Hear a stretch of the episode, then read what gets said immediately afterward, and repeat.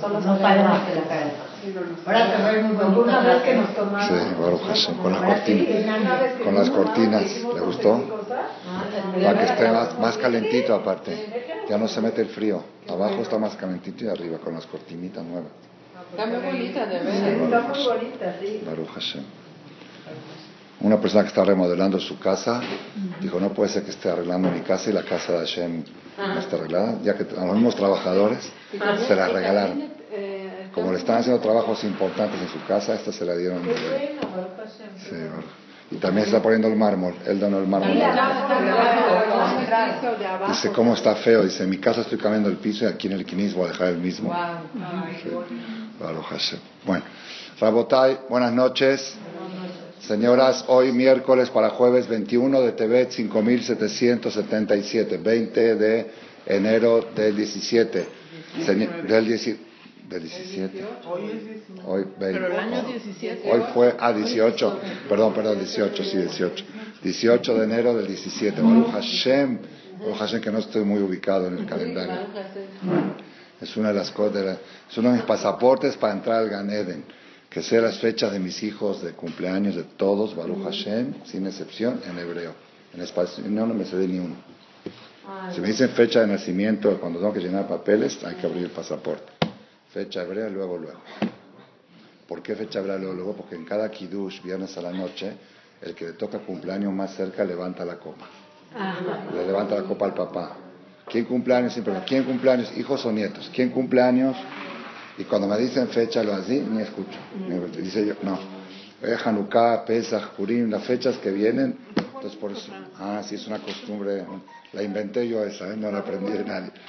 Sí, muy bonita. ¿Quién cumple años que levante la copa? Sí. Qué bonita costumbre. Baruch Hashem, en vez de darle la copa de mundial del fútbol, le damos la copa del Kiddush. Sí, Baruch Hashem. Sí. Sí. Entonces... Señoras, eh, el Shabbat pasado concluimos el primer libro de la Torah, el libro de Bereshit, y este próximo Shabbat iniciamos el segundo libro de la Torah, que es el Éxodo.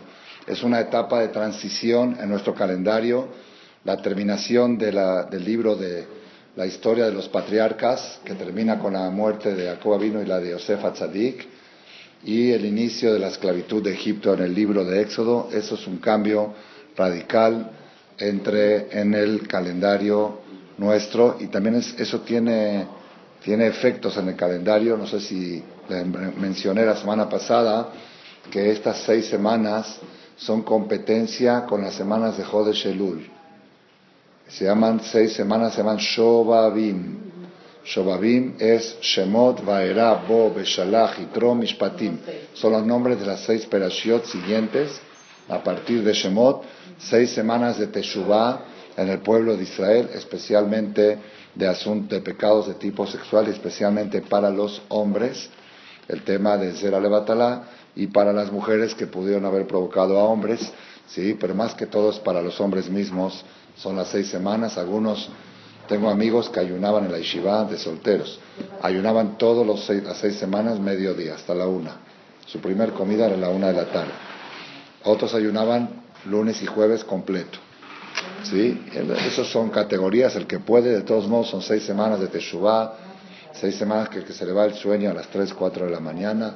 Es bueno que lea Teilim, es por algo. Si se te fue el sueño en estos días, es un simán, que es una buena ocasión para leer Teilim en la madrugada antes de amanecer.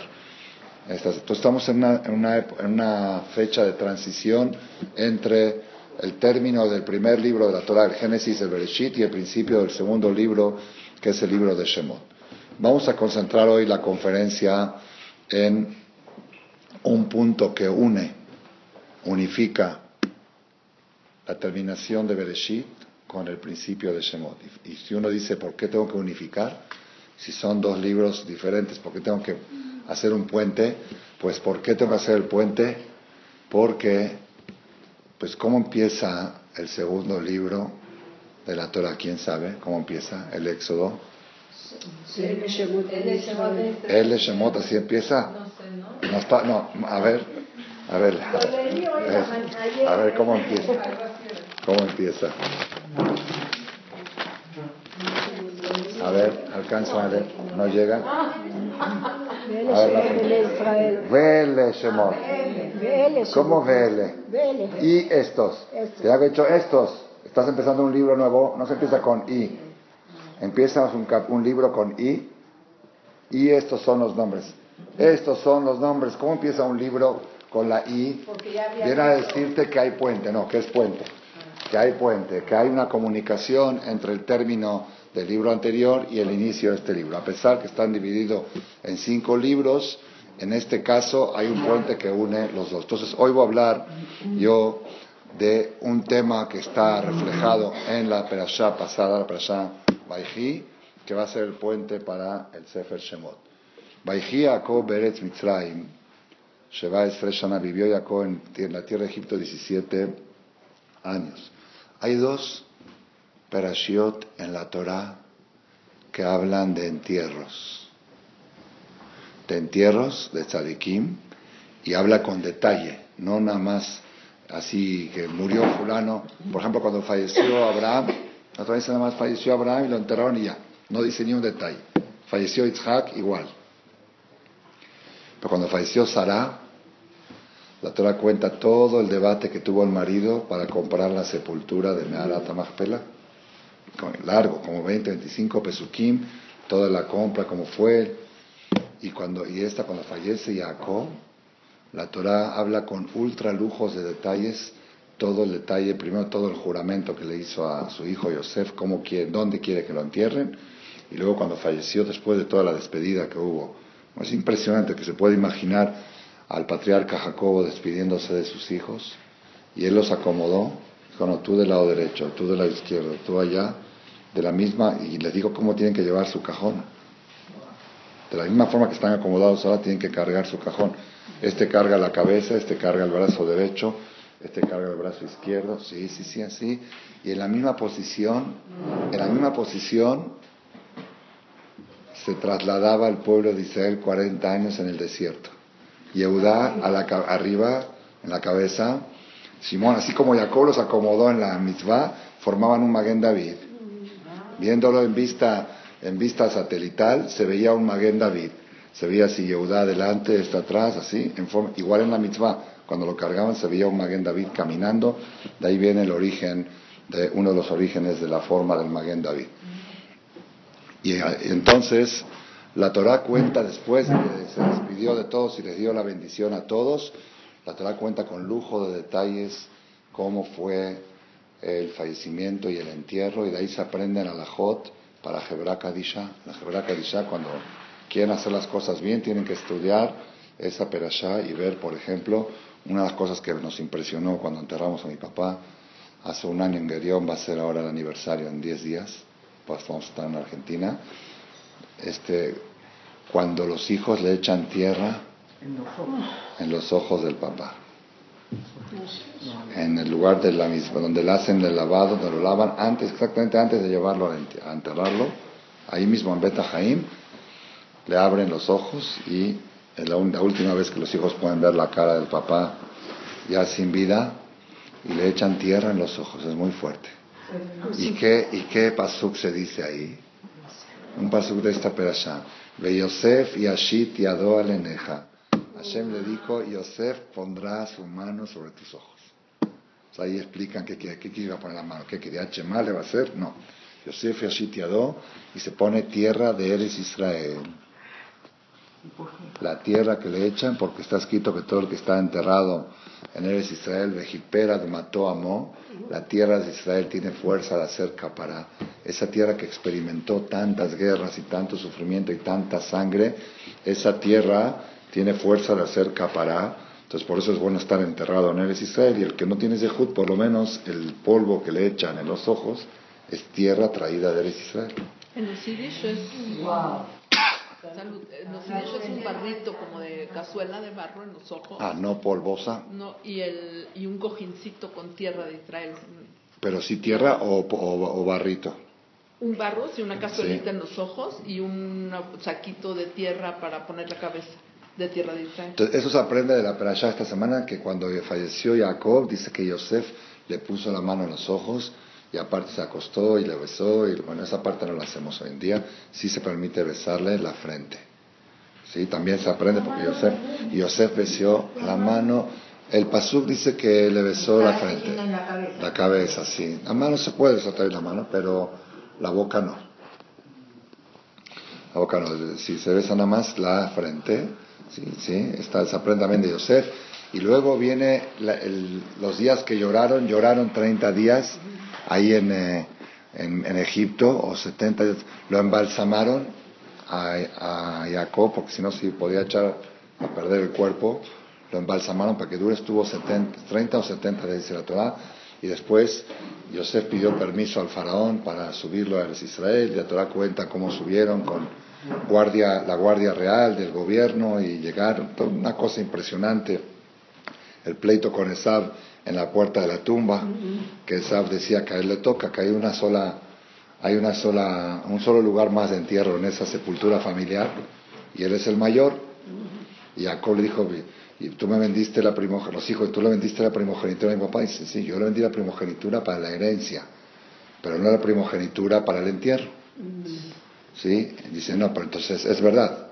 En la venta de la primogenitura le habían vendido solamente la herencia, pero posteriormente, cuando hicieron las paces, Jacob y Esaú, cuando se encontraron, la fam- el famoso encuentro, Jacob le dijo: y ahora quiero aprovechar la oportunidad que estamos contentos para que me vendan. Así es el judío. Bueno, sí, ya después que hizo las paces, todo, todo el coraje era porque le vendió las... Y ahora que ya nos contentamos, véndeme también la parte en la tumba. Dice: pero ¿qué quiero la tumba? ¿Qué me importa? ¿Cuánto quieres por ella? Dice, me dijo Jacob, ¿qué hizo Jacob? No me van a creer. Todo lo que había ganado en casa del suegro, todo, la plata y oro que había ganado en casa del suegro, se la puso en una montaña. Le dijo: toma, a cambio de tu lugar en la tumba. Bekibria Sherkaritili, hizo una montaña de plata y oro. A esa le dijo: llévate todo, porque dice la Gemara que no quería tener provecho. Eso está fuerte. De un dinero ganado en Chutz LaAretz, fuera de Eretz Yisrael. Si yo quiero verajá de Eretz Yisrael, este yo lo gané en Irak, donde la casa del suegro era Irak o Irán. Dice: yo quiero, no quiero tener provecho del dinero ganado en Chutz LaAretz, todo ese dinero que sea para el entierro.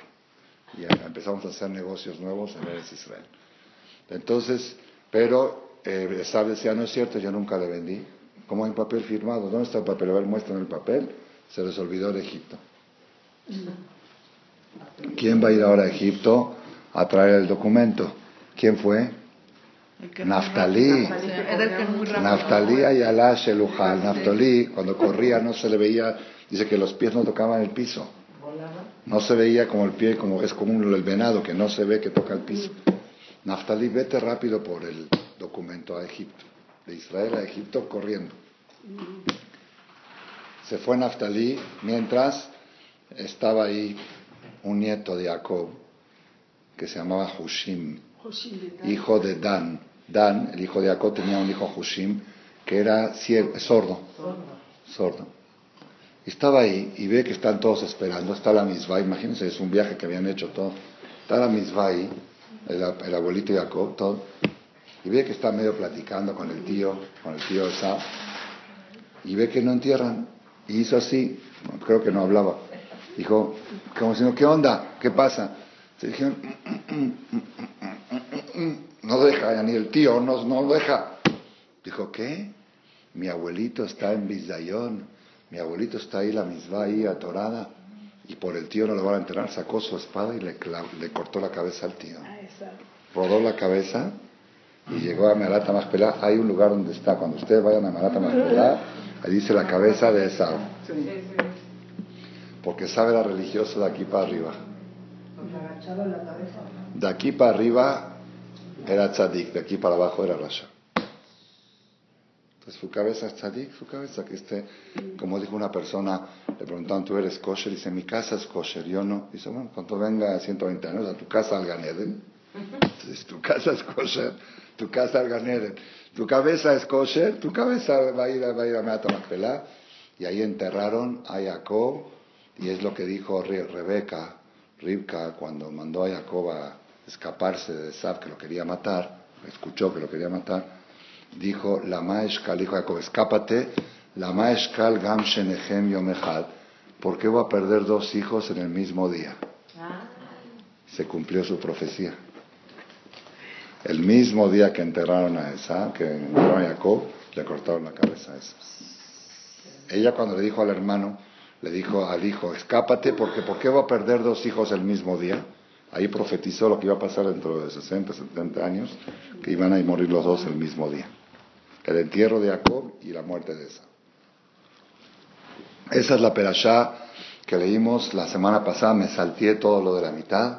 Donde están todas las bendiciones que le dio Yesimeja Elohim, que Efraim Bejimnashe, Amalaja Goel Otim y Corray Evalejetanyarim, Tikarebaem Shemi Beshem Abotea Abraham Bitzhak, y todas las Berajot de Emporat Yosef, Emporat Aleain, son de las mejores bendiciones que hay, la que le dijo el papá antes de morir a sus hijos, el Shema Israel que salió de ahí, Shema Israel, Shalom Baruch Shem Kevod Malchuto Lolam Vaed, todo eso está. Pero el tema que vamos a resaltar hoy,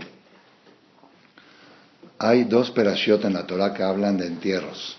Es la perashá última, la que leímos este Shabbat, y la perashá Hayé Sará, Bereshit Noach Lechlecha Beirá, la quinta perashá de Bereshit, donde habla de la muerte de Sará. Lo curioso es que las únicas dos perashiot que hablan extensamente de muerte y entierro se llaman vida. Perashá Hayé Sará, la vida de Sará, y Perashat Vayhi, y vivió Jacob, y murió Jacob, hoy vivió Jacob. ¿Entendieron la pregunta? Es algo insólito. Las dos Perashiot que hablan extensamente de la muerte, es más, en los Halevis, los Shamis también creo, las tonadas de la Shabbat, de la Tefilá, van relacionadas con el tema, con el tema de la Perashá. Cuando es triste, por ejemplo, antes de Tisha B'Av, hay una tonada triste porque es la semana de Shabbat Hazón. Cuando hay boda, en Shabbat Ayam hay tonadas. Esos dos Shabbatot están nada triste, porque fallecieron los dos Sadikim, Hayé Sarai, habla mucho de entierro. Pero porque se llama vida, ¿cómo puede ser? Estás hablando de la muerte y la perashá se llama vida. Entonces dicen los comentaristas que esto es para resaltar una idea básica en el judaísmo. Hay gente que cuando van a enterrar a alguien, dice, Hazito, mira cómo terminó. ¿Terminó? Ahí empieza. ¿Cómo terminó? El que dice cómo terminó, Barminan es cofer. Es renegado. Descansó. Sí, pero terminó, no se puede decir. Hay gente que dice, mira cómo acabó. ¿Qué acabó? Ahí empieza todo. Este mundo es un pasillo. Este mundo es un pasillo. Acabó de transcurrir el pasillo, llegó al palacio.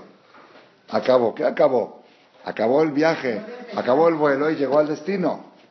Ahí empieza la vida, ahí empieza todo, ahí empieza todo, están escuchando, ahí empieza todo. Olam hazeh domeh liprosdor, olam haba domeh litraklim. Este mundo es un pasillo y el otro mundo es un palacio. La persona está en un pasillo caminando, va avanzando. Dijo el Rabbi Yerucham Leibovich, Mashiach de Yeshivat Mir, hace como cien años, dice, ¿por qué comparó a un pasillo? Dice, hoy en día hay pasillos muy lujosos. Hay pasillos que tienen cuadros y mármol. Hay pasillos muy caros, los pasillos de los aeropuertos. Hay competencia de pasillos. Una cosa nunca vas a encontrar en un pasillo. Sí. Una silla, una banca. Una banca. Sí, no hay. ¿Por qué no vas a encontrar una banca? Circule. Aquí es para circular. Aquí no es para, aquí no es para sentarse. Aquí es para seguir. Adelante, siga, camine, camine, circule, circule. Entonces en este mundo es un pasillo, te quisieron decir, aquí no hay que estancarse, aquí no hay que quedarse parado, aquí es para seguir avanzando. Aquella persona que dice, uy, mira los problemas, mira las cosas, se pone a llorar, que sepas, ¿este es el tuyo o el mío? Sí, sí, Rabino. ¿El tuyo? Perdón. Gracias. ¿Puede repetir esa última parte, por favor? Gracias. No se quiere perder ni una palabra de no. Grabación. Gracias. Porque es, este mundo es un pasillo. El pasillo puede ser muy lujoso. Tú puedes tener una vida muy lujosa, pero nunca una banca. Nunca te sientes en un pasillo. Hay gente, Barminan, que lo ves en los pasillos de los aeropuertos, que están con un carrito de esos del aeropuerto. Bueno, ya es jazito, ya es tercera edad. ¿Ok? Si ves a alguien que está estancado, está sentado, ya tienes que decir jazito. Todo el tiempo hay que estar avanzando. En el mundo venidero es Omedim. Los malachim son Omdim. El ser humano es Holech. Dice el pasuk. La persona camina hacia su mundo. Entonces, eso es aquí un mensaje espectacular. Las dos perashiot de la Torah que hablan de muerte se llaman vida. Parece que ahí empieza la vida. Cuando la Torah dice, Leman tijie, haz esto para que vivas, se refiere a la vida. Esto no es vida. Esto es una preparación para la vida. Es una vida, es como un, una persona que está preparándose, está en un viaje para llegar a algo.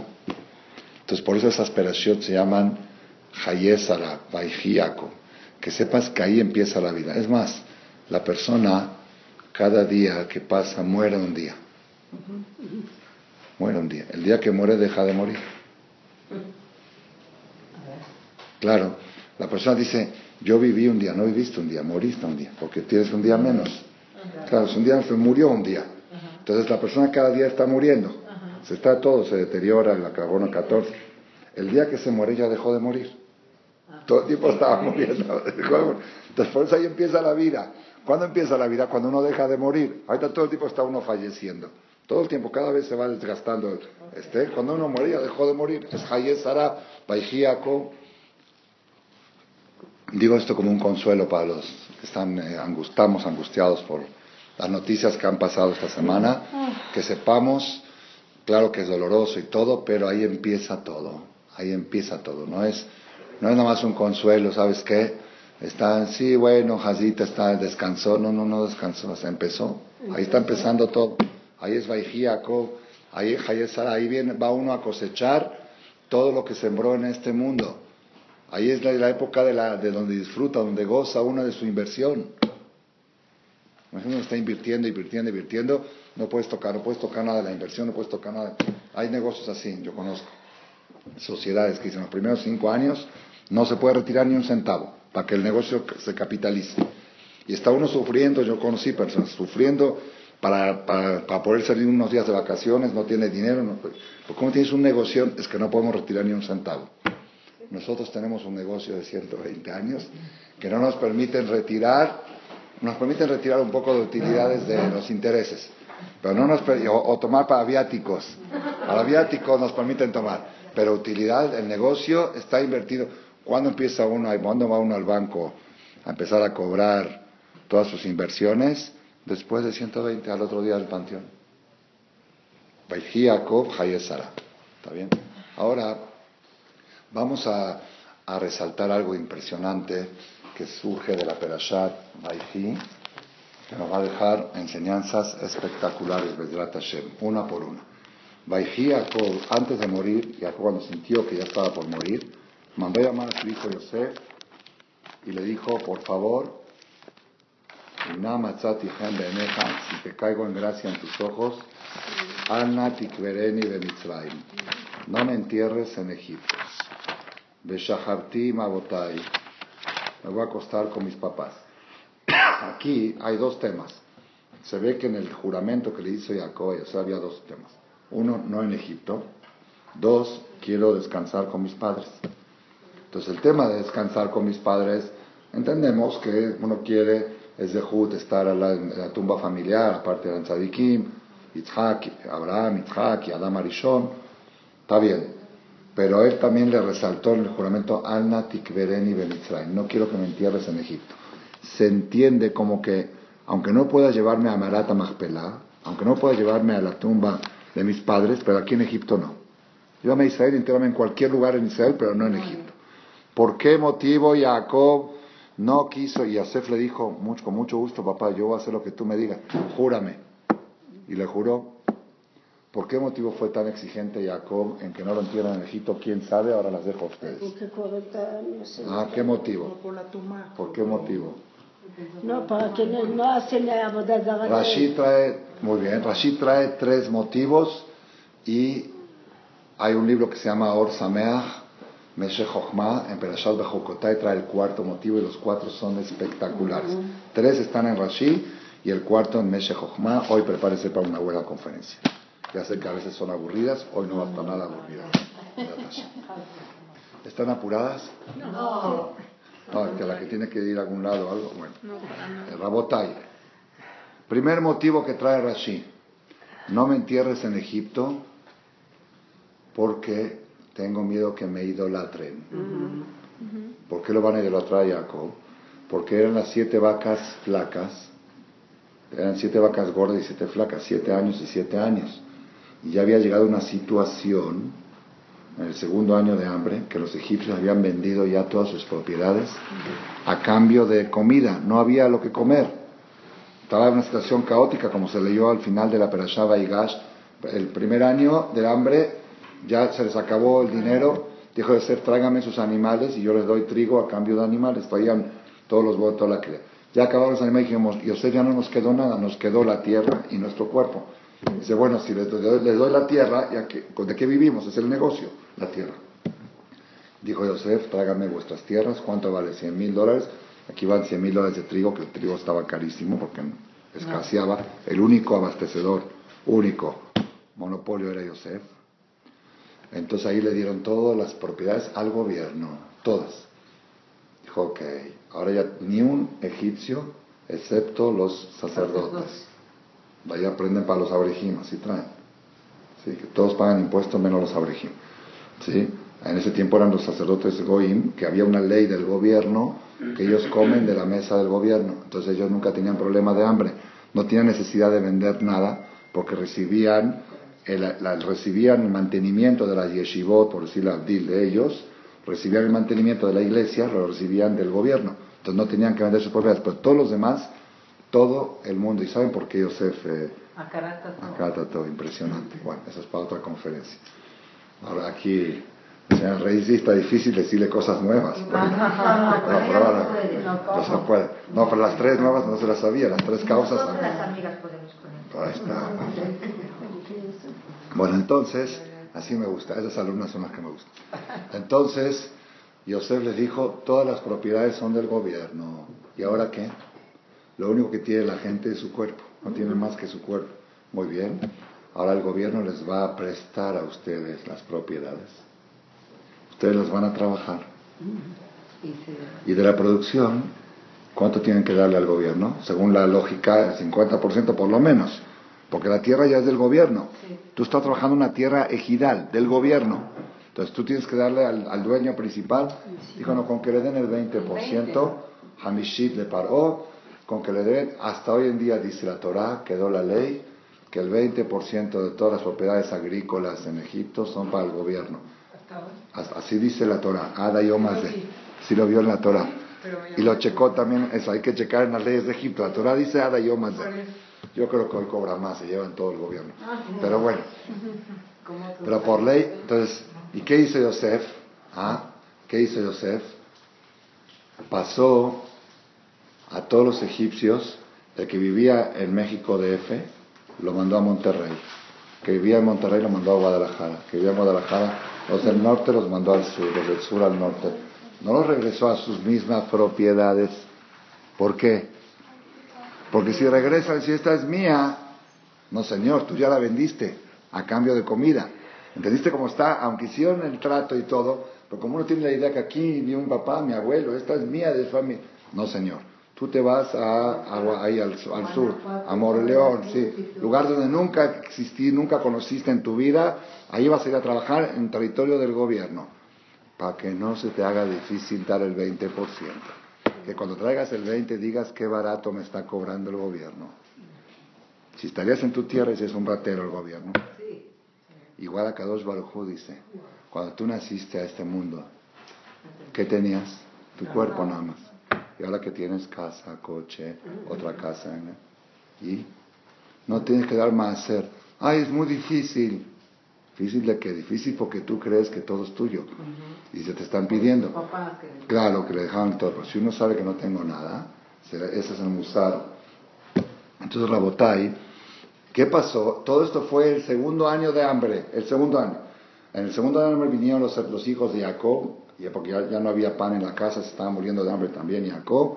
Y ahí fue toda la historia con Benjamín. Jacob le dice a papá, papá, vente, porque ahí, ahí está peligroso y yo no puedo mandar comida gratis a que aquí sí te puedo mantener del gobierno, pero no, no te puedo mandar allá. Entonces mandó a traer a su papá, ¿sí? Pisa Jacob, y a Yosef tiene que Musar. Ahora se me ocurrió. Yosef le dice, papá, vente a Egipto para que yo te pueda mantener. Pisa Jacob Egipto, desborda el río Nilos, se acabó el hambre. Se acabaron las siete vacas flacas. No hubo siete, hubo dos. No hubo siete. Jacob pisó la tierra de Israel, de que de Egipto, desbordó, fueron nada más dos años. No dijeron entonces. Muy bien, muy bien. Hay discusión en, lo, en el Midrash si después de la muerte de Jacob volvieron a sus cinco años o si alguna época de la historia Hashem volvió a mandar los cinco años de hambre a Egipto. Wow. Pero el hecho es que todos los egipcios sabían que este señor es un Kadosh, es un señor santo desde el día que pisó. Desde el día... ¿Lo relacionaron? Sí, sí, sí, todo el mundo. Sí, porque se vio luego, y luego cuando murió volvió el hambre. Se vio luego, luego, de que el que hombre que cambió la historia financiera, la recesión, las finanzas, que frenó la suba del dólar, como lo quieran llamar, el que sí, el que hizo, el, que, el hombre que, el que bajó el precio de la gasolina, como le quieran llamar. Imagínense que llega aquí Rav Steinman y desde que bajó la gasolina a la mitad. Un ejemplo, ¿sí? Ya todo el mundo que baja el dólar, ya no sabe uno qué. Entonces, eso fue lo que sucedió con el patriarca Jacob. Yosef pensó que venga papá para que yo lo mantenga. Vino papá y mantuvo a todo Egipto. Levantó la economía de todo Egipto. Jacob dijo, tengo miedo que si me entierras aquí me van a hacer una pirámide y me van a idolatrar. Van a venir la gente a besar mi tumba y a rezarme a mí. Y eso es idolatría, no se puede rezarle a una tumba. Incluso cuando vamos a Kibrot Tzadikim, se le pide a Hashem por Jehudrot Tzadikim, o se les pide a ellos que intercedan, pero no se le puede pedir directo al muerto. Pero los egipcios que eran muy idolatras, es para que digan, oye Jacob, ayúdame Jacobo, Jack, no sé cómo le dicen, ¿sí? No sé, Jacob, ¿cómo se llamaban, cómo le llamaban los egipcios? Jacob seguro que no sé si, no creo que decían.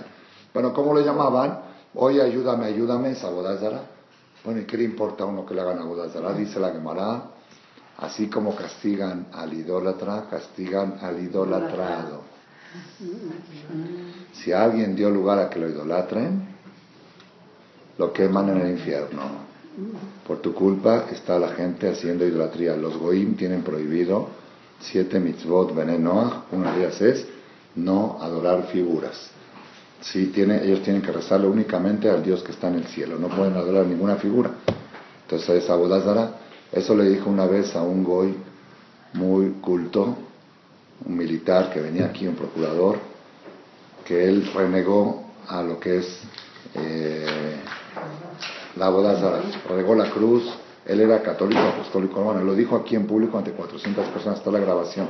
Dijo, yo era idólatra, yo era, yo era antisemita. Así dijo, hasta seis años, porque así me educaron de chiquito, hasta que entendí que la cumbre de la humanidad son ustedes, y nosotros tenemos, nosotros estamos abajo en la escalera, ustedes están hasta arriba, nosotros tenemos que llegar a ustedes. Entonces un día me citó, me citó a su, a la oficina militar aquí. Él se llamaba, él tenía cuatro apellidos, de ellos López, Portillo, Robles, y dos judíos, así me dijo, dos de origen judío. López y Robles, creo que me dijo, son de Yehudí, y Portillo y Gil son de Goy. Él se pone tefilín hasta el día de hoy, pone tefilín y reza y todo. Usa los libros tefilín, no sé, yo no le dije que lo haga, fue, compró el tefilín, no se lo sabía poner, aprendió de Shem Tov, vio ahí cómo se pone, sí, reza con Shem Tov. Un día me citó aquí en, el, en los militares, y platicando así de una cosa y de otra, me dijo que, le, me dijo que él, él no, no cree ninguna figura, no reza ninguna figura, pero para él Yeshu era un gran hombre. Y Yimach Shemo era un gran hombre, un gran profeta. Yo le contesté, le tuve que contestar a su manera. Nosotros ya la semana pasada hablamos quién era Yeshu, ¿no? Leímos toda la historia. Le dije, ah, no le mandé, lo tengo, qué raro, pero se me olvidó. Este, le dije, puede ser que era un gran hombre, pero si por culpa de él hay dos mil millones de idólatras en el mundo, se está quemando en el infierno. Porque la Gemara dice que castigar al idolatrado Si fuera un gran hombre, Dios no hubiera permitido. Él tenía que haber hecho el esfuerzo para que la gente no lo idolatre. Y no lo hizo. Hizo lo contrario. Voló, hacía cosas. Él nunca se declaró Abodá Zará. Pero dio lugar a entender, y eso se aplica también para otro rabino, que no quiero decir ahora el nombre, que está en sus fotos en, los, en la carretera de Miami a, a Orlando, y que viva nuestro Señor, el Rey del Mesías, ah, con barba. Ah. Eso es Abodá Zará, el Señor ya murió. Ellos dicen que está vivo. Sí, entonces ahí está el problema, que él mismo, él parece que sí era un gran hombre, pero no hizo lo imposible para evitar Dejó. que lo idolatren, dio lugar a eso. Entonces dice, Jacob Avinu se preocupó, no quiero que me idolatren. Bueno, ¿qué te importa a ti si la gente te va a idolatrar? Es problema de ellos. No, si yo sé que hay una causa para que me idolatren, como la tuvo la Abdim Millón Adot Yeshu, y no hago nada para evitar y para declarar, cuidadito con... Entonces Jacob dijo, por favor, aquí en Egipto no me entierres para que no me vayan a idolatrar. Ese es el primer motivo que trae Rashi. Segundo motivo, porque cuando los judíos van a salir de Egipto, vamos a leer la semana que viene, hubo diez plagas, ¿se acuerdan? diez plagas, dentro de esas diez plagas, una de las plagas es la número cinco, la tres, sangre, ranas, piojos. Toda la tierra se llenó una nube de piojos, piojos, toda la, la, la tierra, el polvo era piojo, y eso le va a picar a los muertos. Yo no quiero que mi cuerpo sufra el zar de los piojos, que voy a estar enterrado en Egipto. Entonces por eso, por favor, no me entierres aquí, para que los piojos... La Gemara dice que al muerto le duele, la, los gusanos, le pica a los gusanos como la aguja le pica a un vivo. Así como cuando le pica con la aguja a un vivo siente el dolor, así siente el muerto cuando los gusanos lo comen. Así está en la Gemara. Masejet Berajot, Kasher Rimá. Los tzadikim que no tienen gusanos, los que se agusanan, que es lo normal. Kasher Rimá Levesar Amet Kemahat Bebsar Ahai. Es duro el gusano para el cuerpo del muerto como la aguja en el cuerpo del vivo. Y eso es parte de su Kapará, parte de su limpieza, de su pureza del fallecido. Ese es el sufrimiento que tiene el cuerpo en la tumba. Entonces Jacob dijo, yo no quiero sufrir. Él sabía seguro que no iba a tener gusanos, pero de los piojos de Egipto se quiere salvar. Entonces no me entierres en Egipto. Esa es la segunda explicación. La tercera explicación, dice Rashi, porque algún día los muertos van a revivir. ¿Sabían eso? ¿Sabían que los muertos van a revivir? Como el que no cree en Techiyat HaMetim pierde el pasaporte del Olam Haba. Todos los días, Baruch Atah Hashem Mechayat Metim, Atah Gibor Olam Hashem, Mechalkel Chaim Mechesed Mechayat Metim, Berachamim Rabim. Ustedes saben que hay un dicho que dice, todo tiene remedio, menos la muerte. Eso es de los goyim. Eso último, prohibido repetirlo. Claro, es kofer. Es kofer. El que dice, todo tiene remedio menos la muerte, es kafrut. El judaísmo dice, todo tiene remedio, incluso la muerte. Inclusive la muerte. ¿Cómo la muerte tiene remedio? Claro. Anima a mí, me munash de masha, metima, tidim la hayot. ¿Quién duda de eso? Pero no todos. Si lo decimos, todos, todos los que no han hecho algo para no merecerlo.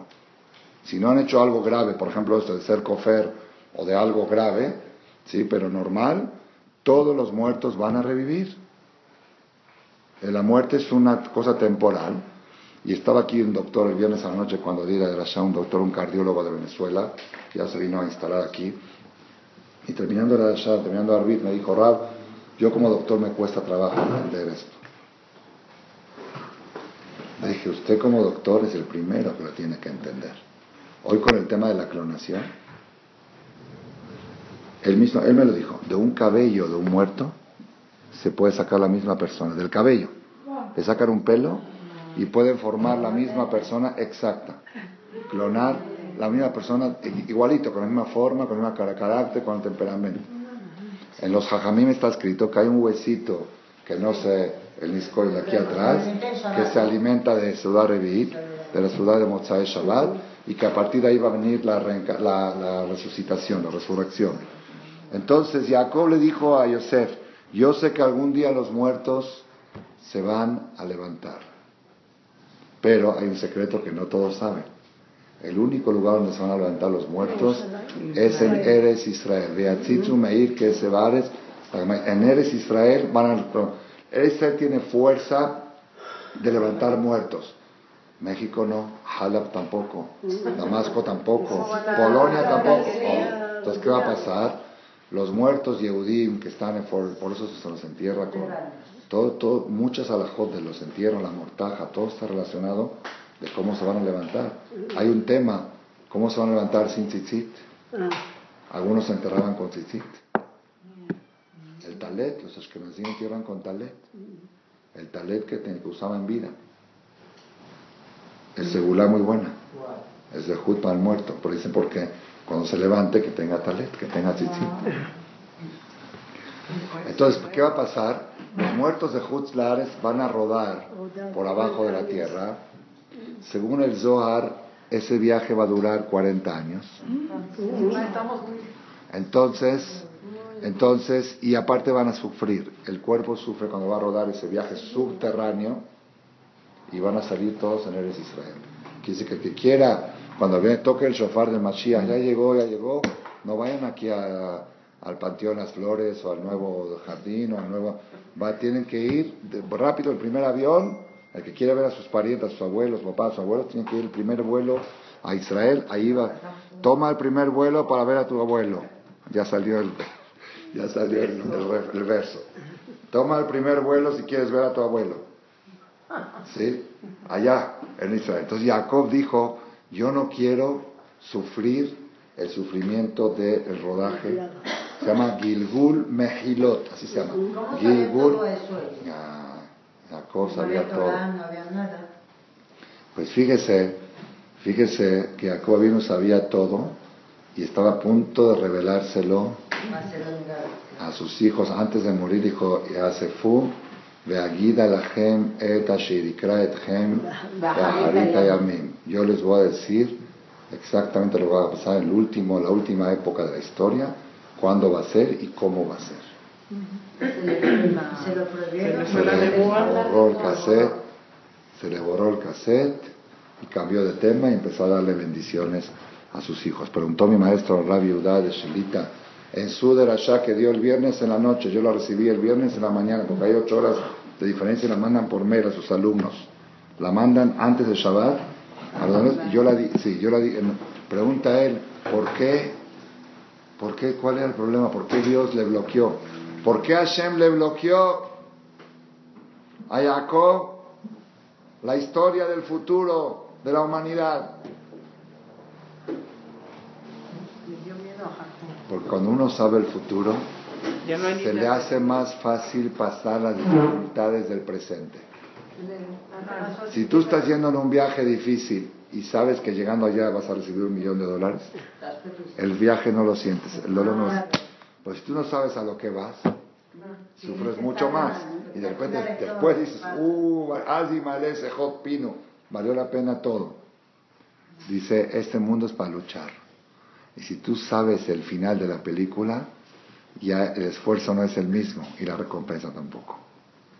Era importante para Hashem que la persona no sepa el final de la película, porque el que la supiera ya no sufre tanto. Y uno dice que hay que sufrir, hay que luchar, hay que luchar. Y parte de la lucha es que sea difícil, que uno tenga zehut por tener emuná sin tener clara el final de la película. Por eso Hashem le bloqueó a Jacob. Esto lo dijo el Rabades el viernes de la noche en la Yeshiva de Kol Yaakov en Jerusalén. Y ahora me voy para allá, para Pesach, ya que tengo que ir a aprender, escucharlo directo de él. Eso yo no lo había escuchado en diez años que estuve en Israel. Escuché doscientas clases de él y esa nunca la había escuchado. Que es parte de la terapia de la persona, es estar en la incertidumbre.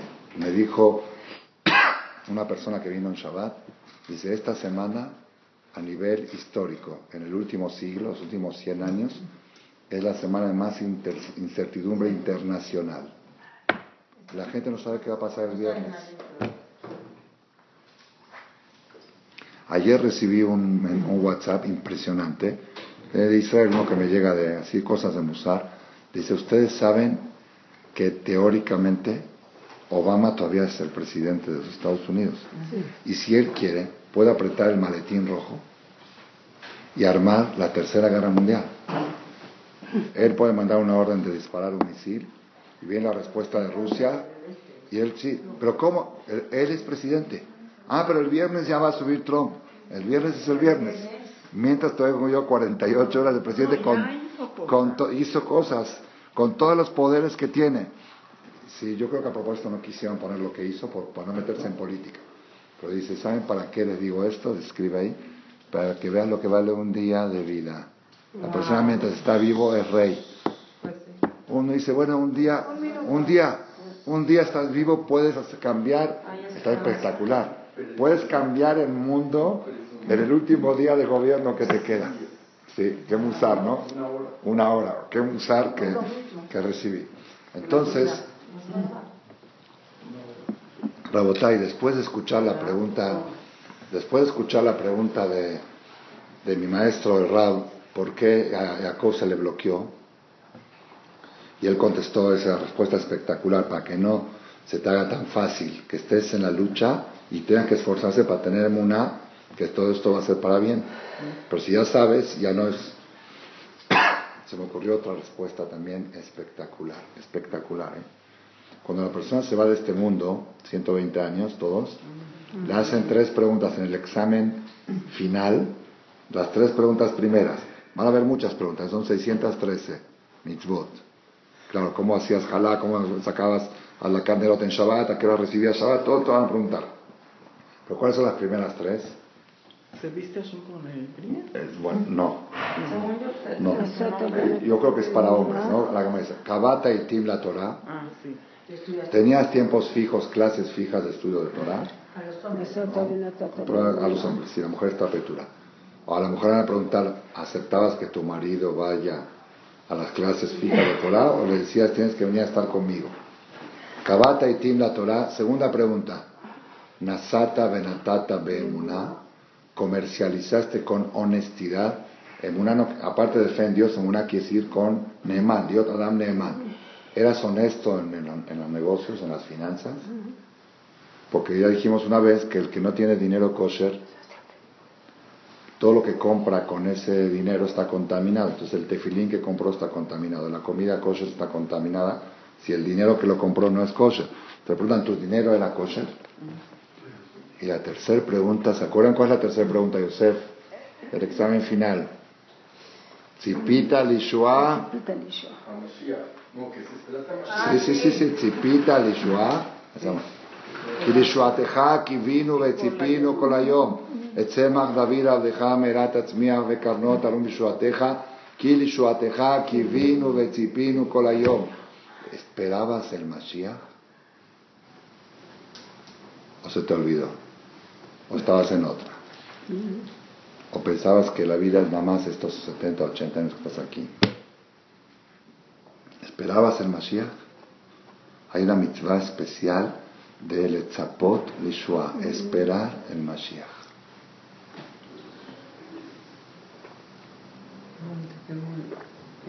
Y esa mitzvah es cada minuto y minuto.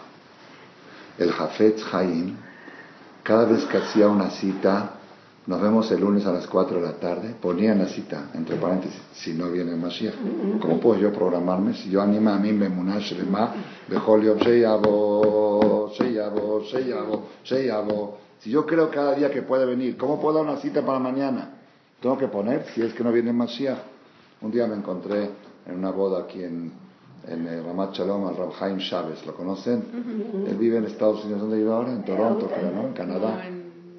Bueno, pero vino aquí para alguna simjá o algo, me lo encontré ahí. Rav Aharon Kotler, él estuvo aquí hace treinta años en el Cachmuel, se fue a vivir a... Dije, Rav Aharon, ¿qué haces aquí? Me dice, en camino a Israel. Le dije, ¿a poco viniste de Toronto a México para de México tomar el vuelo a Israel? Si hay vuelo directo de Toronto a Tel Aviv. Dice, no, el Yehudi siempre está en camino a Israel. ¿Dónde está? Está en camino a Israel. Así me contestó. Chafetz Chaim, él tenía una túnica especial que la mandó a hacer dijo, porque el día que venga Mashiach va a ser un día de fiesta muy grande, una fiesta espectacular. Al-Hamán, como decimos en Sukkot, es Zakeru Lishev Besukat Orosh Leviatán. El pescado de Leviatán, el, pesca, el pez más grande del, del océano, que abarca todo el océano, Hashem lo va a sacar, ¿sí? Del pescado, de la carne del pescado va a ser una seguridad para los tzadikim, y de la piel va a ser una azúcar para protegerlos de la radiación de la guerra nuclear. Ese, esa piel va a ser protector de los átomos de la guerra nuclear.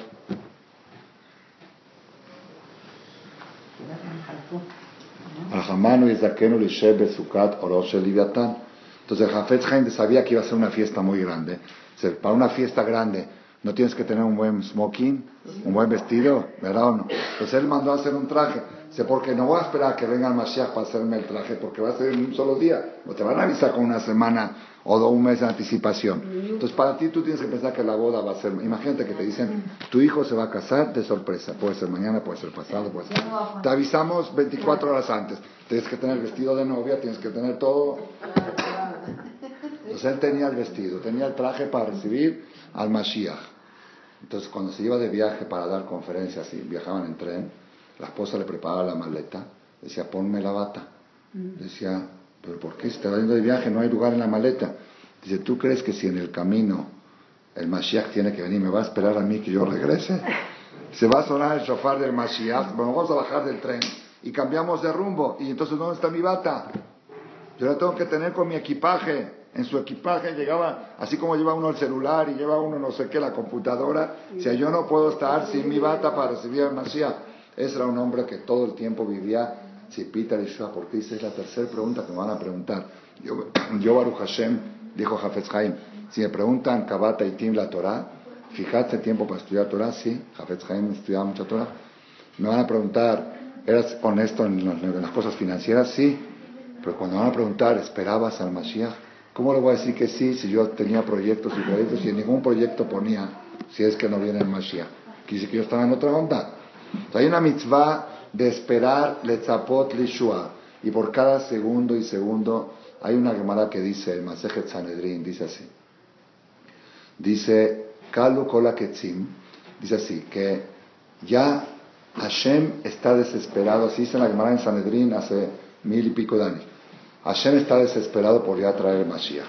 Y el pueblo de Israel están desesperados porque venga. Dice, entonces, ¿por qué no viene? Así pregunta la Gemara. Dice, si el novio quiere y la novia quiere, ¿por qué no se casan? La suegra. No. Dice la Gemara, sí. Que midat, no, midat adin meakevet, la suegra. Hay una suegra en el Shaman que se llama midat adin. El novio es Hashem. La novia es el pueblo de Israel. El novio se quiere casar. Quiere volver. La novia quiere reconciliar y hay una suegra que se llama la justicia divina, que es la suegra, que dice todavía no llegó el tiempo de la boda, todavía no está el vestido, todavía no está preparada, todo está, está construido arriba, todavía no está preparada la novia para esta boda. Entonces, entonces pregunta a la Gemara, pregunta a la Gemara, te dice, Akadosh Baruj Hu está esperando que venga y nosotros estamos esperando y todo está listo y nada más la suegra no deja. Entonces pregunta a la Gemara, si la suegra no deja y finalmente le hacen caso a la suegra, entonces ¿para qué esperamos? Dice la Gemara, para recibir sahar por esperar. En realidad, esperemos o no esperemos, cuando tenga que llegar va a llegar, pero a ti te van a dar recompensa por cada minuto que esperas. En realidad el esperar no va a cambiar nada. El rezar, el Tzema, David, Abdejá, Me'arat HaMachpelah, no va a cambiar nada, porque hasta que la suegra no ceda, hasta que la suegra no dé no dé luz verde, no va a cambiar nada. Entonces, ¿para qué esperamos? Porque cada vez que estamos esperando y canseamos, recibimos recompensa. Entonces, dice el Ramal, se me ocurrió hoy esto, ¿eh? Pues de judo ustedes, porque yo sé que hay señoras que no se conforman con conferencias repetidas. Y algunas cosas que yo le dije el viernes en la noche, y a veces viene la señora Sirdo, y ya lo escuchó y quiere escuchar cosas nuevas. Se me ocurrió este hidush. Uh-huh. ¿Sí? Si Jacob Avinu no se lo hubiera tapado, le hubiera dicho, tal día, en tal fecha, en tal año, va a venir el Mashiach a tal hora. Y todo. Entonces, ¿quién lo va a esperar quinientos años atrás? Nadie. Nadie. No, van a hacer van a, no, no, van a perderse la misma de esperar. El esperar mismo te da una recompensa. ¿Saben cuántos millones de Yehudim esperaron el Mashiach durante los últimos mil novecientos años? Y por cada esperada van a recibir recompensas. Si Jacob ha dicho, va a venir en tal fecha, ¿quién lo va a esperar en mil años atrás? Entonces por eso se dijo, no, que se bloquee para que tus descendientes en el Galut tengan recompensa cada minuto que lo están esperando. ¿No está buenísimo? Ah, estos Hidush, la verdad, es de este año, ¿eh? De hoy, de hoy, de hoy, no de este año, de hoy. De hoy, porque la gente cuando pasan tragedias dice ya que venga el Mashiach, ya que venga el Mashiach. Y en ese momento se me ocurrió este Hidush. Si supiéramos exacto cuándo va a venir, no estaríamos diciendo ya que venga, Señor. Faltan todavía diez años, faltan cinco, faltan tres, faltan veinte. Pero como sabemos que puede venir cada día, con la túnica de Chafetz Chaim que se la llevaba de viaje, por cada minuto que Chafetz Chaim cargaba su túnica recibe recompensa. Si supiéramos cuándo, ya se acabó eso. Está espectacular. Entonces, Rabotai, tres motivos por qué Jacob no quería que lo entierren en Egipto. Primero, idolatría. Segundo, que no lo van a idolatrar a su cuerpo. Segundo, los piojos. Tercero, Techiyat HaMetim, la resurrección, que no quiere sufrir el viaje por abajo. ¿Está bien? Eso es lo que trae Rashi. Ahora viene la conferencia de Ramalek. Dijeron que no están apuradas, ¿no? No, no. Bueno, les tengo que indemnizar un poco por aquellas veces que no pude venir, por el miércoles dentro de dos semanas que no voy a estar. Voy a estar en Argentina con lo de, con lo de papá, pero ya me programaron una conferencia ahí. ¿Ya está programada? El mismo miércoles, sí, el mismo miércoles en hebreo para los bajurín de la Yeshiva. De ahí. ¿La va a dar su hijo? Acá la va a dar mi hijo, sí. Rabotai. Yo quiero decirles a ustedes un mensaje impresionante. De veras, quiero que lo mastiquen. Todo lo que hablamos hoy estuvo muy bonito. Están apuntando. Repasen. Pero esto es lo que voy a decir ahora. Esto es lo principal, la esencia de toda la conferencia. ¿Por qué la Perashá Vayhi se llama vida? Se habla de la muerte. ¿Por qué la Perashá Hayesara? Miren, yo conozco personas. Generalmente, el ser humano es muy preocupón. Se preocupa por el mañana. ¿Qué voy a comer mañana? ¿Qué voy a hacer esto? ¿Voy a tener? ¿Cómo va a estar el dólar? ¿Cómo va a estar esto? Y cuando tenga que casar a mi hijo, y cuando me nazca el nieto, y cuando... Mm. Yo conozco novios que de novios están discutiendo a qué escuela van a meter a sus hijos. Sí. ¿De novios? Hay un dicho que dice en árabe, Abel Vigil se viva, Adem Vigil Nevi. Primero que llega el bebé, el bebé y después el, el Moel, el Yawanabi. ¿Sí? Están discutiendo quién va a ser el Moel y quién va a ser el Sadnaq. Ustedes no saben, ni están. Sí, sí, sí. También, como pasó una vez con una persona que fue con el con el, el, el Rav Steipel, el Rav Kanievski, que tenía mucha fuerza, el papá de Rav Jaime, el Rav Steipel. Yo tuve el jud de entrar tres o cuatro veces con él. Le dijo, Jajam, por favor, en una verajá, tenía treinta años, no me nace un bebé, no me nace un bebé, no me nace un bebé, quiero que me nazca un bebé. Dijo, está bien, Hashem Yazor, Hashem te bendiga. Dice, no, quiero promesa. Promesa. Ay. Si yo no prometo, yo, yo no soy Dios. Yo no me muevo de aquí hasta que no me prometa. ¿Cómo? ¿Cómo? No, así se puso, terco se entercó. Pues finalmente ya el Ram se lo quería quitar de encima. Dijo, bueno, te voy a prometer, a ver, dame tu nombre. Dijo, Abraham, ven esto. Dice, ¿tu esposa? Dice, no, no estoy casado. Oh. Dice, entonces, ¿cómo te van a hacer un bebé? Dice, no, pues me dijeron que es bueno tener un bebé. Dice, primero tienes que conocer a una muchacha, luego tienes que enamorarla, enamorarte de ella, conquistar a la suegra, este, a esto, arreglar las finanzas, la boda, y hacer todo lo que tiene. Y si después, y si después de todo, todo, todo, no se queda embarazada tu esposa, vienes conmigo. No me nace. Eso lo dicen para aquellos judíos que dicen, cuando me nazca el Shabbat voy a respetar el Shabbat. Primero cásate y luego te van a hacer. ¿Ustedes han escuchado a alguna persona, alguna persona que está en Acapulco, en Shabbat, fumando con una cerveza y mujeres eh, en bikini enfrente de ella, de esa persona, y de repente a la mitad de dos de la tarde dice, ¡ay, me nació Shabbat, me nació, me nació, ya! Shomer Shabbat, tira el cigarro, me nació, ahora sí me nació. ¿No? ¿No? ¿Cómo, cómo, ¿Cómo se ha hecho la gente Shomer Shabbat? ¿Cómo? Así no. Yo les voy a decir cómo. Una, generalmente, empezó a respetar Shabbat cuando falleció su papá, el primer Shabbat. Después todo el mes por cabo del Kadish que tenía que decir, y eso dijo Leilun Ishma. y empezó a venir al Knis, y le empezó un poquito a gustar, alguna situación. Después dijo, está bonito, ¿para qué tengo que ir a trabajar en Shabbat? ¿Para mejor para qué subir el coche? ¿Para qué puedo cerrar? Y así, así, así. Y al final se hizo Shomer Shabbat. Pregúntenle a todos los que se hicieron. Es por alguna situación de esa. O, hoy en día Shabbat Project, respetó un Shabbat bonito, le gustó, la disfrutó. ¿Verdad o no? Entonces primero te tienes que casar. Te tienes que casar con el Shabbat. Y después, y después de muchos años de estar casado con el Shabbat, no te nace, ahí sí ve con el terapeuta y dile, ¿qué pasa? Estoy casado, ve con el ginecólogo, el rabino, y dile, estoy casado y no me nace el Shabbat. Yo estoy casado con el Shabbat, estoy casado con el Tefilín, estoy casado con la Torah y no me nace. Ahí sí, pues, eso es nace benishma. Primero cásate y luego nace. Entonces volvemos, Rabotai, al tema, que la gente es muy preocupona. Se preocupa el futuro, qué va a ser dentro de diez años, dentro de veinte años. Sí, se preocupan. Conozco gente que es tan, tan organizada y disciplinada y, vamos a decir, como ellos le llaman, responsable. Hay un señor aquí en México, conozco muy bien, que tiene en su caja fuerte en la casa los sobres de los sueldos de las muchachas para dos años, en efectivo. Y del chofer, de la muchacha, del predial. Dice, porque yo tengo negocios, todo, porque uno no sabe qué puede pasar. Dice, no quiero que dos años está cubierto el sueldo de las muchachas. Y así lo renueva cada año, pone para el otro año. Tiene dos años cubiertos. La muchacha, el chofer, eh, la gasolina, no sé qué, qué otra. Sobres, tiene sobres en su caja fuerte en su casa. Sí, no le voy a decir dónde vive. No le voy a decir dónde vive. Porque es, porque es pues, una persona muy, muy organizada. De veras, ¿eh? Cuando se va a ir, por ejemplo, a Miami por un mes, desde tres meses antes, me dice, mire, me voy a Miami, ahí me toca el aniversario de mi papá, le encargo a usted el Cádiz. Pero dije, falta todavía antes, un día. No, dice, yo soy muy organizado.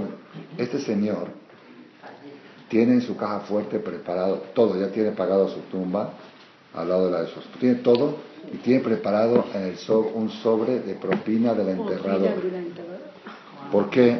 Dice, a veces los hijos están muy acongojados en ese momento y se les puede olvidar.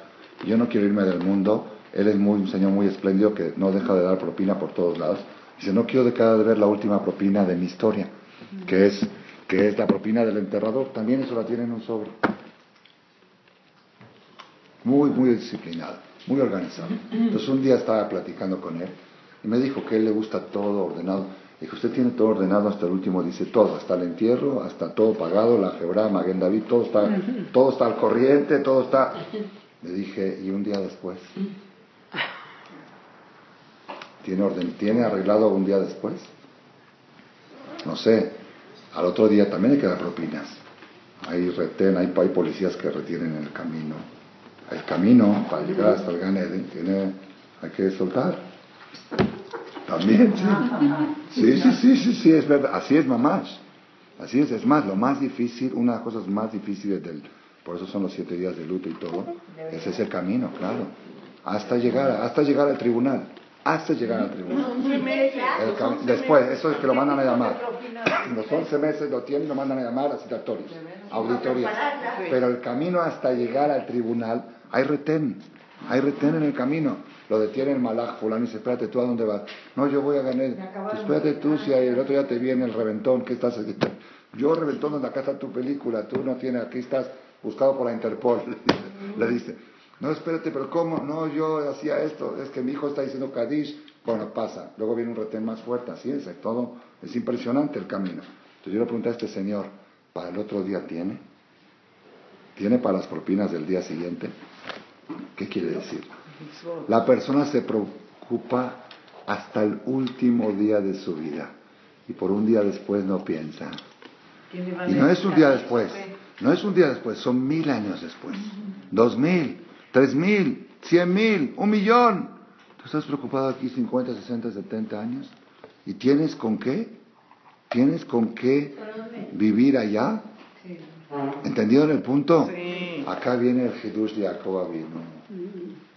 Jacob Avinu toda su vida no se preocupó con qué va a comer. Él dice, cruzó el río con su bastón. Un tipo solterón de ochenta y siete años a buscar mm. novia, sin un quinto.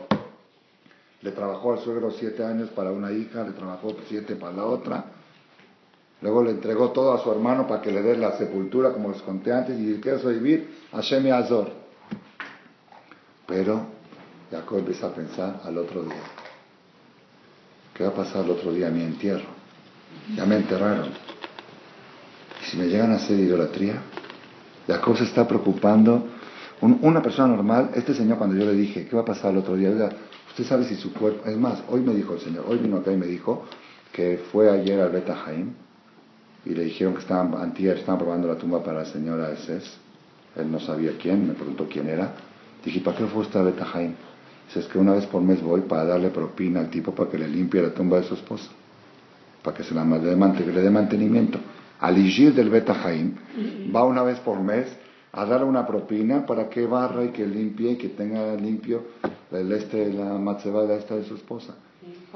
Sí, entonces yo le pregunté a ese señor, y después de ciento años suyos, ¿quién le va a limpiar la suya? Sus hijos no son de esa mentalidad, son muy codos, son diferentes a él. Entonces dijo, ¿sabes qué? Ya cuando uno se va, ya, ya, como dice, ¿quién piensa? Ya, ya, jalas, terminé, jalas, ya terminé con las propinas, terminé con todo.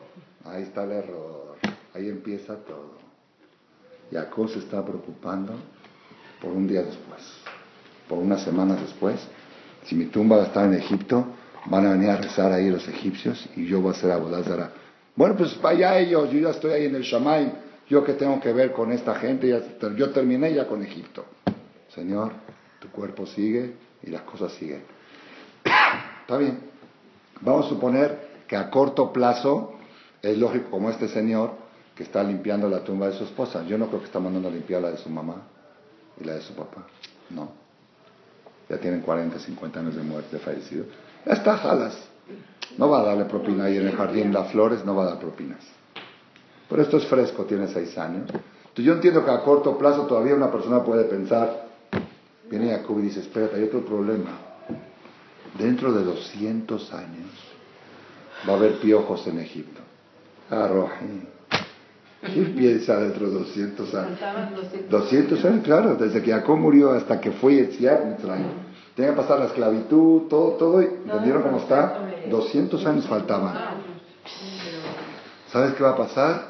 Va a haber piojos en Egipto. Y no, es que los piojos molestan al cuerpo y yo no quiero sufrir en la tumba, por eso, por favor, por favor, no me entierres aquí, llévame a Israel por los piojos. Ah, papá. Que le diga al hijo, de aquí a doscientos años, ¿quién está pensando?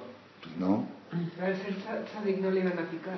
Eh, quizá los de, los de los, el gusanos de él mismo no, de su cuerpo no, porque su cuerpo no produce gusanos. Pero quizá los que están en la tierra, que es por la... Quizás sí. Si él dijo es porque a lo mejor claro, a lo mejor sí.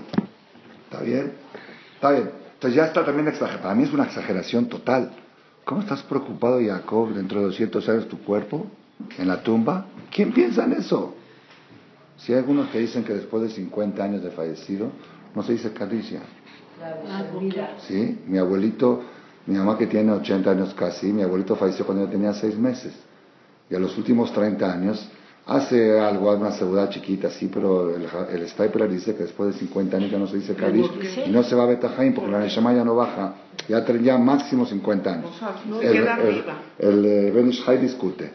Ben Ish Chai dice que no, que no hay límite. Dice, si fuera el Kadish nada más para limpiar, entonces tienes razón, pero el Kadish no es nada más para limpiar, es para elevar, y la elevación no tiene límite. El rector Ben Ish Chai dice que sí, que siempre hay que seguir. Pero doscientos años después, preocuparse de los piojos que van a ver en Mitzrayim. Sí, está bien. Ya entendí que Jacob se preocupa doscientos años después. Techiyat HaMetim. ¿Cuánto falta desde que murió Jacob para Techiyat HaMetim? Jacob sabía. Después se le borró. Después se le bloqueó. Uh-huh. Él iba a revelar a sus hijos antes de morir el secreto. Él sí sabía el secreto. Jacob sabía que el Techiyat HaMetim iba a venir en el año cinco mil setecientos setenta y siete. Ah. Digan amén. Amén. Amén. Amén. Desde que murió Jacob hasta hoy, ¿saben cuánto pasó? tres mil quinientos años. Jacob está preocupado. Espérame. Cuando revivan los muertos voy a estar rodando por abajo de la tierra. Ay, ay, no quiero sufrir. Oye, papá, estás pensando en tu cuerpo de tres mil quinientos años después. ¿Quién piensa? ¿Quién piensa? ¿Quién se preocupa por eso? Eso es vida, eso es vaijíaco. Vida es una persona que se proyecta para un día después, para mil años después, para doscientos años después. Aquel que vive estos setenta años es una vida inmadura. Inmadura, es como el niño. El niño, si cuando vas, lo llevas de viaje, él vive esos veinte días que está en Orlando. Y él, para él, eso es toda la vida. Un ejemplo, no tiene capacidad de ver las cosas a nivel más... a futuro. Sí. Aquella persona que tiene en mente nada más los setenta, ochenta años que él vive, es una mente muy reducida, muy cerrada. Es una mente inmadura. Y Jacob Avinu, que tenía una mente histórica, él sabía, como dice Paul Johnson en su libro La historia de los judíos, el pueblo judío es el único pueblo que insiste que la historia tiene un propósito, que la historia está llevando a algo. No es que uno nace, muere y se terminó. Está llevando a algo, y por ese algo vale la pena todos los sacrificios y las inquisiciones, porque están llegando a algo. Y Jacob Avinu vivía esa, vivía esa historia. Me dijo, dijo el maestro Rav Eliezer Ben David, le voy a dar otro ejemplo espectacular. Dice Rav Eliezer Ben David, ¿qué pasa si una persona, un empleado, un trabajador, gana, por ejemplo, gana muy bien, gana, por ejemplo, digamos, quinientos pesos la hora, que trabaja en una empresa? Viene el patrón y le dice, ¿sabes qué? Te quiero proponer algo.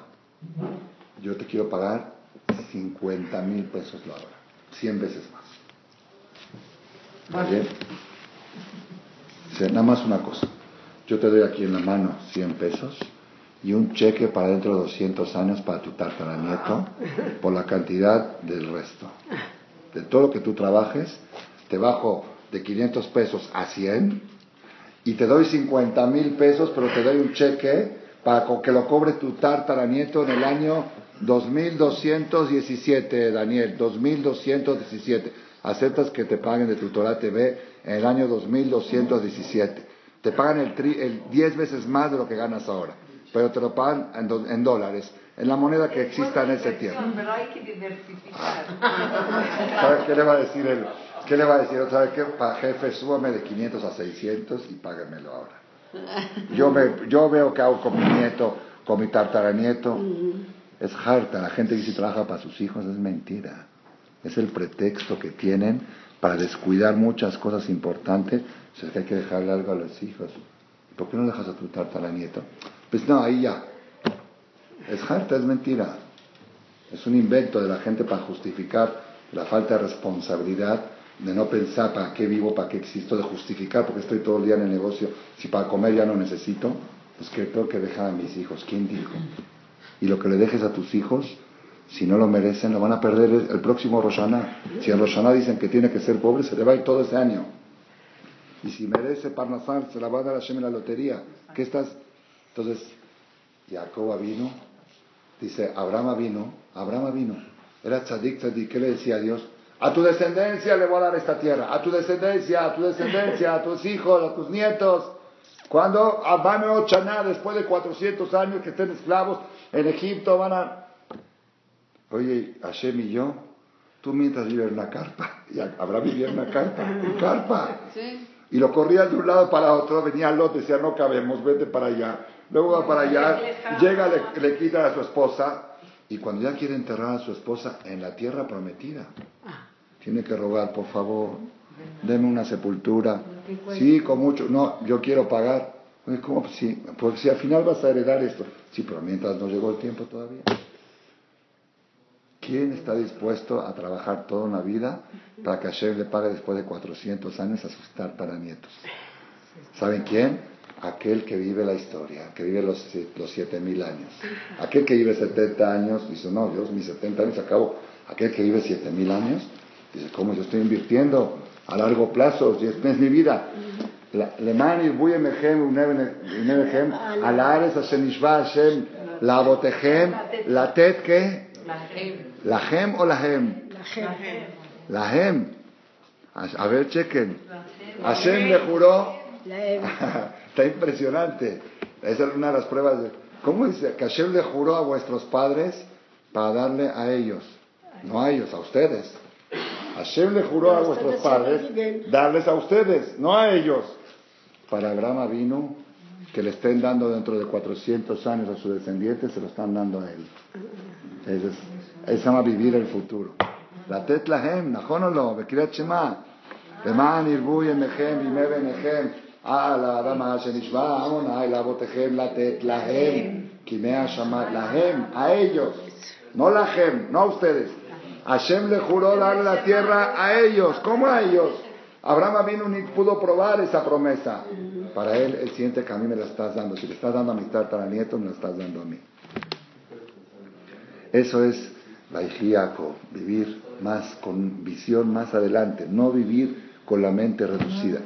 Sí, vivir es con un microscopio. Hoy, me, hoy llegó un video espectacular, lástima que no, no voy a poder presentar ahorita, de un, de un este, científico, Rubinstein en Israel, uh-huh. sobre el D N A. Está impresionante. Impres- sí, sí. Se lo mostré a Kersenovich hoy y se volvió loco. ¿Sí? Es para volverse loco, no lo voy a poder decir ahora porque ah, no, es, no es el tema. Pero, ¿qué quería, ¿por qué decía esto? Conexión con la que vio el mundo. Ah, él dice que un microscopio normal, normal ve las cosas ampliadas mil veces. Un microscopio amplía mil veces.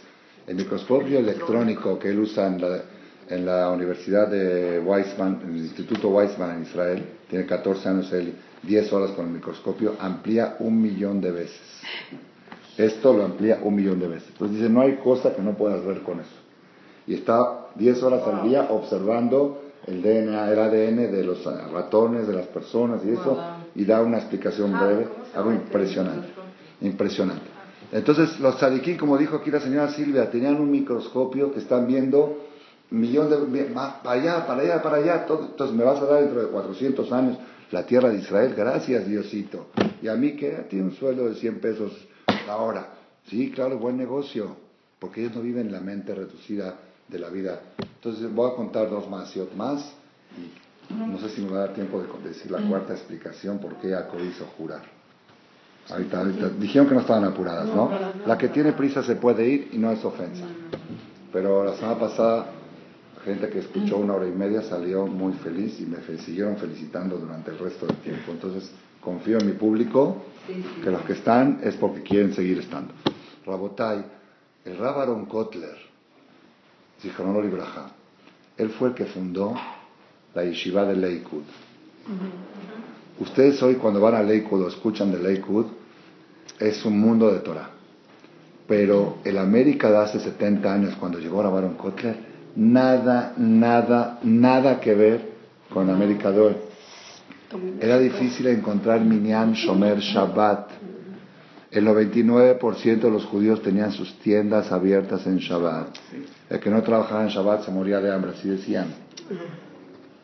Era algo fatal. Y él venía de la Europa, de las yeshivot y todo. Después, en la época de la, de la, del Holocausto, de la Shoah, fue sobreviviente.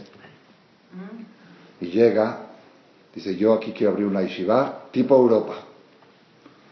Europa, na, cero universidad. Cero estudios seculares. Torah y Torah y Torah dieciocho horas al día. Uh-huh. Lo único que se estudia aquí es Torah. ¿Estás loco? ¿En América? Eso en Polonia, en Alemania. Ahí están las yeshivot. En América no existe uno que no, que no tenga carrera, que no tenga, que no estudie universidad. Imposible. Si yo una vez en Argentina, ¿no les conté? Una vez me equivoqué en un seminario de Ashkenazim. Tres veces me invitaron, tres seminarios. En el tercero, en la penúltima conferencia, son siete conferencias cada fin de semana. La penúltima me dijo, Raúl, apriétele un poco el acelerador. Dice, ya el público tiene que escuchar algo más fuerte. Usted habla muy bonito, pero ya necesitan... Dije, bueno, apriétele el acelerador, apriétele. Hablé bonito como siempre y dije, más vale tener hijos sin título que títulos sin hijos.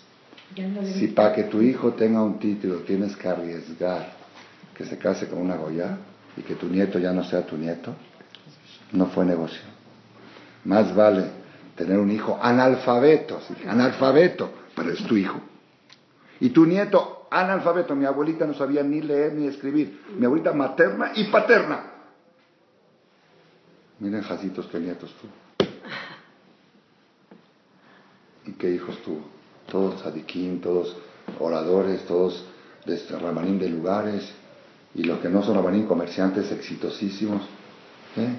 No es que tienen que hacer carrera. Entonces yo dije, es mejor tener un hijo sin título que un título sin hijo. Terminó la conferencia, se me acerca al jajá y me dice, jajá, ¿qué hizo? Echó a perder todo el seminario. A un yiddish, a un ashkenazí que le digas hijo sin título, es como que le digas hijo sin riñones, o sin corazón, o sin hígado. No es mejor tener un hijo sin hígado. Tampoco.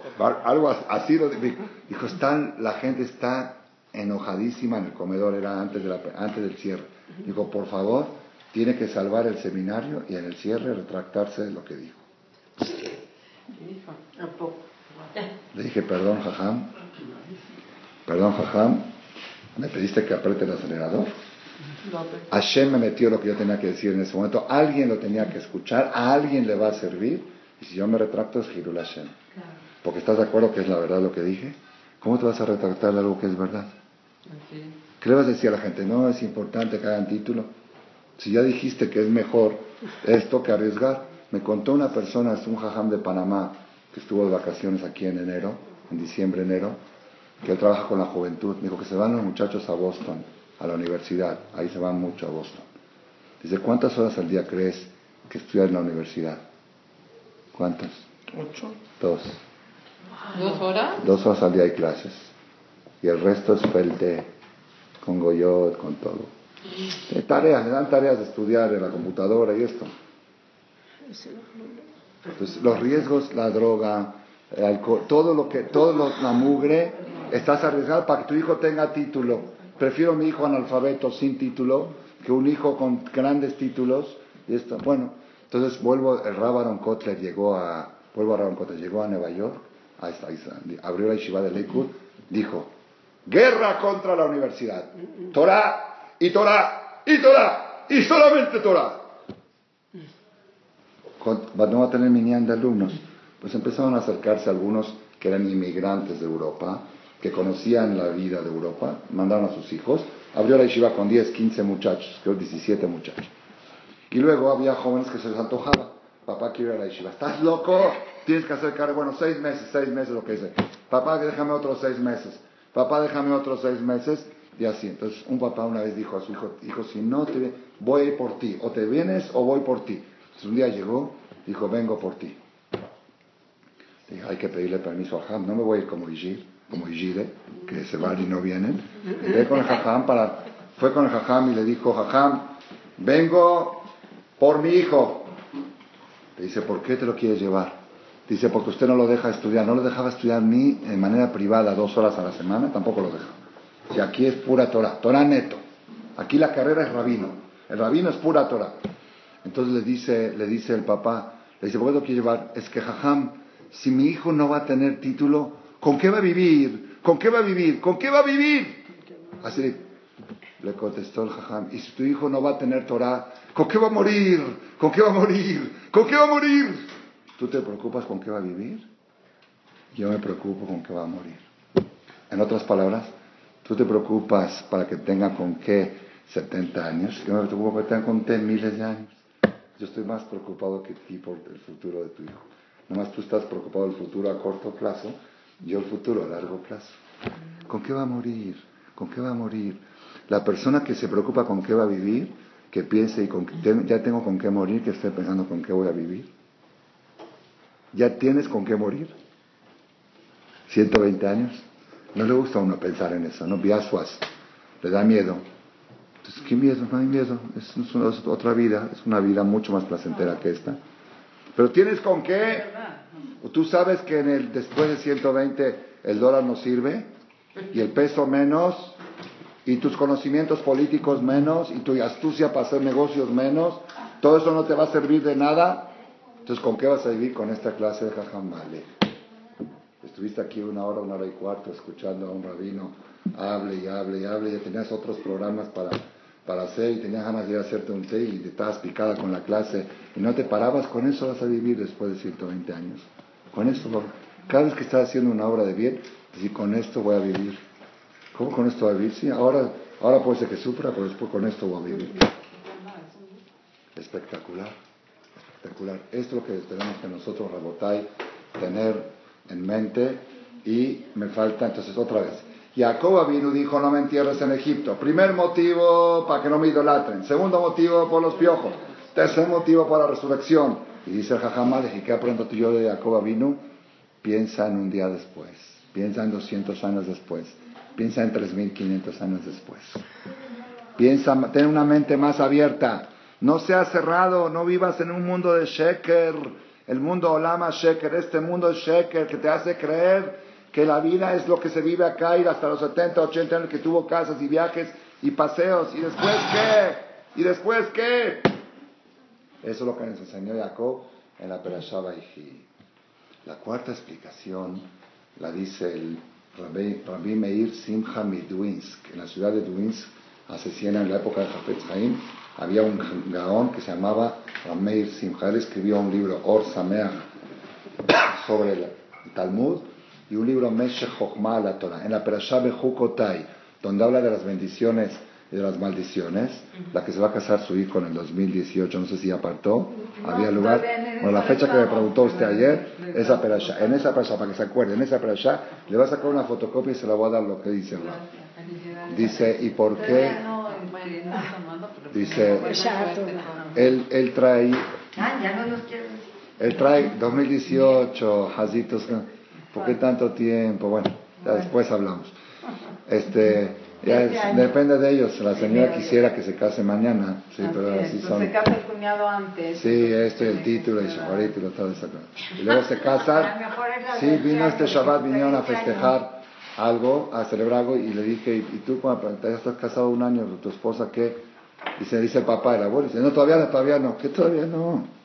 Que hasta que su casa, que sus muebles, que sus cosas. Bueno, de Kitsur, Rabotai, este dice el el hora el Meshech Chochmah. Dice que esto, lo que les voy a decir ahora es historia, historia pura. Cada cien años, o doscientos, así dice, después de que los judíos se establecieron en algún lugar y se sienten muy arraigados a ese lugar, Hashem manda a un presidente antisemita que empieza a despertar el odio de los ciudadanos contra los inmigrantes judíos. Wow. Cuando ya ni siquiera se sienten inmigrantes, tienen cuatro o cinco generaciones, y vienen las expulsiones. Y trae la historia, ¿eh? Así, Babel, todo. De Babel, de esto, que Zerotah, Betad, de todo. Alemania, impresionante, ¿eh? Impresionante. Y se, nos va mandando de un lado a otro, ¿por qué? Porque se te olvidó que estás en Galut y estás, dice Jacob Avinu, dijo, no me entierres en Egipto, ¿por qué? Porque yo sé que algún día vamos a salir de aquí. Yo no quiero que mis tartaranietos le digan a su, a su papá, papá, llévame a Egipto a visitar la tumba del abuelo. Sí, claro. Shelo ritula shu mitraima. ¿Entendiste cómo está? Dice, al revés. Yo quiero estar enterado en Israel y que cuando mi hijo en Egipto, mi nieto, mi bisnieto, diga, y el abuelo, que dicen que era un gran hombre, ¿dónde está? Allá. Quiero ir a visitar su tumba, a rezar. Vamos a Israel. Ah, dice, ¿por qué Jacob dijo no me entierres en Egipto? Porque donde están enterrados los patriarcas, están uno apegado, ese es el lugar de la familia. El lugar de la familia donde está enterrada la familia. Dijo, yo no quiero que se les meta a mis hijos que, que México es su país, que Argentina es su país, que Perú. Tu país es Eretz Yisrael, por accidente estamos en Egipto. Por eso no me entierres aquí, por favor. Ay, qué bonito. Y eso fue lo que provocó la esclavitud de Egipto. Así trae el libro Kliakar, que llegaron a Mitzrayim y en la opulencia echaron raíces, construyeron edificios. Pero ya estaban... Estaban muy... Sí, tenían que estar esclavos, pero ellos tenían que estar ahí en plan de inmigrantes. Y en muy poco tiempo dejaron de ser inmigrantes y se hicieron ciudadanos. Y hacen, se, se ishtakú, vayahazuba, dice el pasuk, se arraigaron... Dice, eso provocó la esclavitud y eso provocó que el ochenta por ciento de los judíos no salieron de Egipto. Solo el veinte por ciento. Y aún el veinte por ciento que salieron, dice él, Hidush, Beyad Hazaká, los tuvo Hashem que sacar así. Porque decía, ¿cómo? ¿Y ya, ya no vamos a tener tortillas? ¿Ya no va a haber ya no va a haber chiaquiles? ¿Ya no va a haber chipotle? ¿Ya no va a haber Chapultepec? ¿Ya no va a haber el veinte de noviembre? ¿Ya no va a haber Acapulco? ¿Ya no va a haber este, los puentes? ¿Ya no, ya no van a haber puentes? ¿Ya no va a haber la, la Shahuadalupe, la Virgen, la esta, qué sé yo? La, ¿Ya no va a haber Año Nuevo? ¿Y cómo, y cómo, y cómo va a ser eso? No, bueno, yo digo, usted dice que no, Baruch Hashem, porque hay mucha gente que sí. Hay gente que sí, hay gente que sí. Dice, ¿qué me estás cambiando? Yo estoy aquí, ya tengo, ya, ya soy yo tortillas y frijoles. Dios, ¿cómo tú eres? Tú eres de pavo rostizado, de pollo asado, tú eres de corbán pesa. un cordero entero asado, eso es el pueblo de Israel. Y tortillas y frijoles, tráeme tortillas, tortillas. Se las es llevan a Israel. Comida, comida de, va, de vacas, de, de comidas bajas. Ya. La Gemara dice que puede comer pan de trigo y come de cebada, está comiendo comida de animal. El que come comida de, tri, de maíz, de maíz, es de los animales. La comida es de los pobres. Es sheakol ni avid baró, no animes o no ni a la mejía. Es comida baja. Chilaquiles. ¿Por qué? Porque ya estás vayajazuba, ya te arraigaste demasiado. Entonces ese es el cuarto motivo. ¿Quién puede repetir los cuatro motivos por qué Jacob? Ahora sí, señora Raisi, cosa nueva. ¿Por qué Jacob no dijo no me entierren en Egipto? Uno, por la idolatría. Muy bien. Dos, Dos uh, por los piojos y los gusanos. Tercero es Techiyat HaMetim. Y el cuarto es, es uh, que no es arraigamiento, arraigamiento, que no hay arraigamiento en Mitzray. Entonces, uno es preocupación de después del muerto, otro es doscientos años, otro es tres mil quinientos años, y otro es una filosofía de cuál es tu país origen, tu país es aquí o tu país es Eretz Yisrael. Esas son las cosas que, que la persona tiene que meterse en la cabeza para saber vivir una vida de Hashem. Y les cuento la última historia que leímos hoy en el Daf Yomi, para que puedan... Ah, la escuchó yo. La de, con el Yahuanabí. Por eso el desayuno estaba no tan bien, pero estaba picada con la clase. Te vacilando, te vacilando. Es que viene a hacer Shachrit y se picó con la clase. Estamos dando clase antes de Shachrit, de Gemara. Y hoy tocó una Gemara que un jajam se encontró con el Yahuanabí. Lo encontró en el panteón, un panteón de Goim. Le dijo, ¿qué hace usted? Usted es Cohen. Dice, el de Goim no tiene tumá. Bueno, pasa a otro tema. Le dice, quiero conocer el Ganeden. Le dice Jajam a Eliyahu Naví. Lo lleva al Ganeden y había ahí unas plantas. Ganeden es un jardín. Unas plantas que tenían un aroma espectacular. Él venía con dolor de cabeza, estrés. Esa, el olor nada más le quitó todo. Entonces agarró el Jajam una, una de esas plantas, se la metió en la bolsa. ¿Sí? Cuando estaba saliendo de... Cuando estaba saliendo del Ganeden, escuchó una voz que decía, hay una persona aquí que se está llevando su Ganeden.